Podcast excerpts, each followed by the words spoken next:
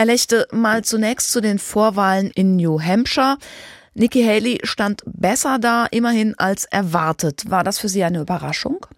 Nikki Haley hat alles, was sie äh, konnte, in die Waagschale in New Hampshire geworfen, äh, sehr viel aus ihrem Etat dort eingesetzt. New Hampshire ist ein typischer amerikanischer Bundesstaat, Neuenglandstaat, ähm, der das klassische Amerika symbolisiert. Ähm, sie hat Boden gegenüber Trump gut gemacht, äh, auch gegenüber den vorhergehenden Umfragen dazu gewonnen. Sie hat noch eine Chance und das wird der Super Tuesday werden. Also die Berichte, die ich jetzt im Laufe des Tages gehört habe, da gab sie sich ja ganz kämpferisch und da klang tatsächlich auch sowas wie, wie Aufbruch vor und ein Stück weit auch verbunden mit der Hoffnung, dass Haley vielleicht doch noch Kandidatin der Republikaner wird. Gibt es da Grund zu?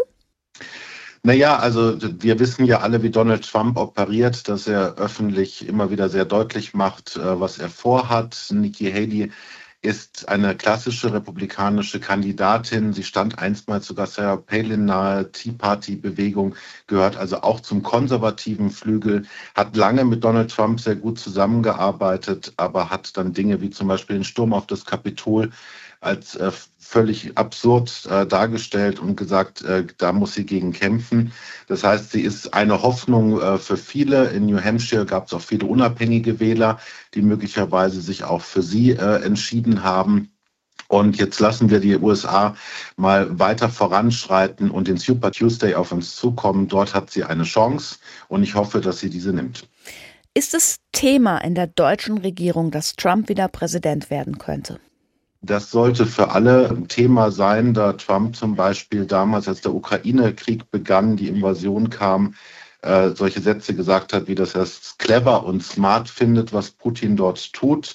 Die Unterstützung durch Joe Biden für Europa, für die Sicherheit in Europa ist äh, völlig klar. Bei Donald Trump äh, können wir uns da nie sicher sein. Die Zukunft der NATO steht in Frage. Es gibt viele Punkte, wo Trump äh, für Europa sehr schlecht sein könnte. Deswegen muss man darauf gewappnet sein, was eine zweite Präsidentschaft Trumps, die dann ohne Bremsbelege stattfindet, also er quasi äh, mit Vollgas äh, sein eigenes Programm durchzieht.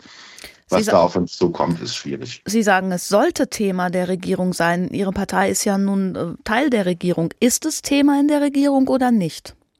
Selbstverständlich bereitet man sich auf alle Szenarien vor. Dazu gehört, dass ich als außenpolitischer Sprecher zum Beispiel darüber nachdenke, was es für Auswirkungen auf Europa und auf Deutschland haben kann.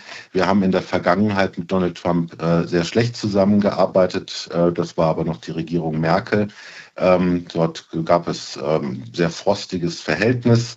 Man weiß ja, dass sie vorher mit Obama sehr gut zusammengearbeitet hat.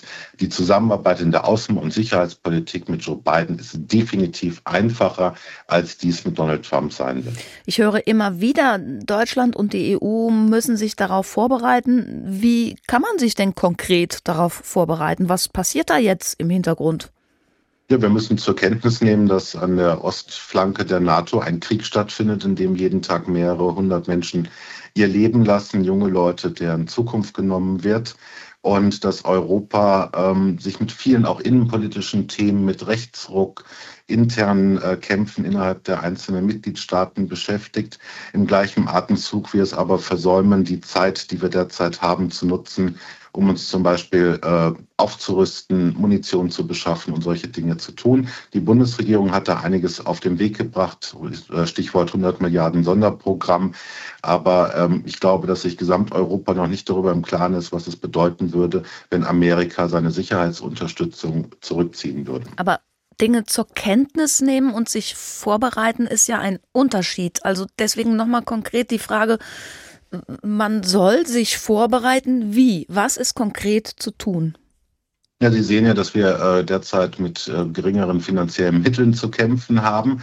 Und äh, natürlich hat man es nicht nur zur Kenntnis genommen, sondern hat daraus auch Rückschlüsse gezogen. Wir versuchen ja derzeit ähm, auch die, die Bundeswehr zu ertüchtigen, was ein wichtiger Faktor ist. Da geht es nicht darum, dass die Bundeswehr eines Tages loslegen kann, sondern dass wir entsprechend ähm, Sicherheit gewährleisten können, falls es zu weiteren geopolitischen Problemen kommen könnte. Und äh, wir müssen uns halt darauf vorbereiten, als Gesamteuropa, als Europäische Union, dass die USA möglicherweise unter Trump äh, ihren Isolationismus weiter fortsetzt und America First dann wieder das Hauptprogramm sein wird, was in die amerikanische Politik dominiert.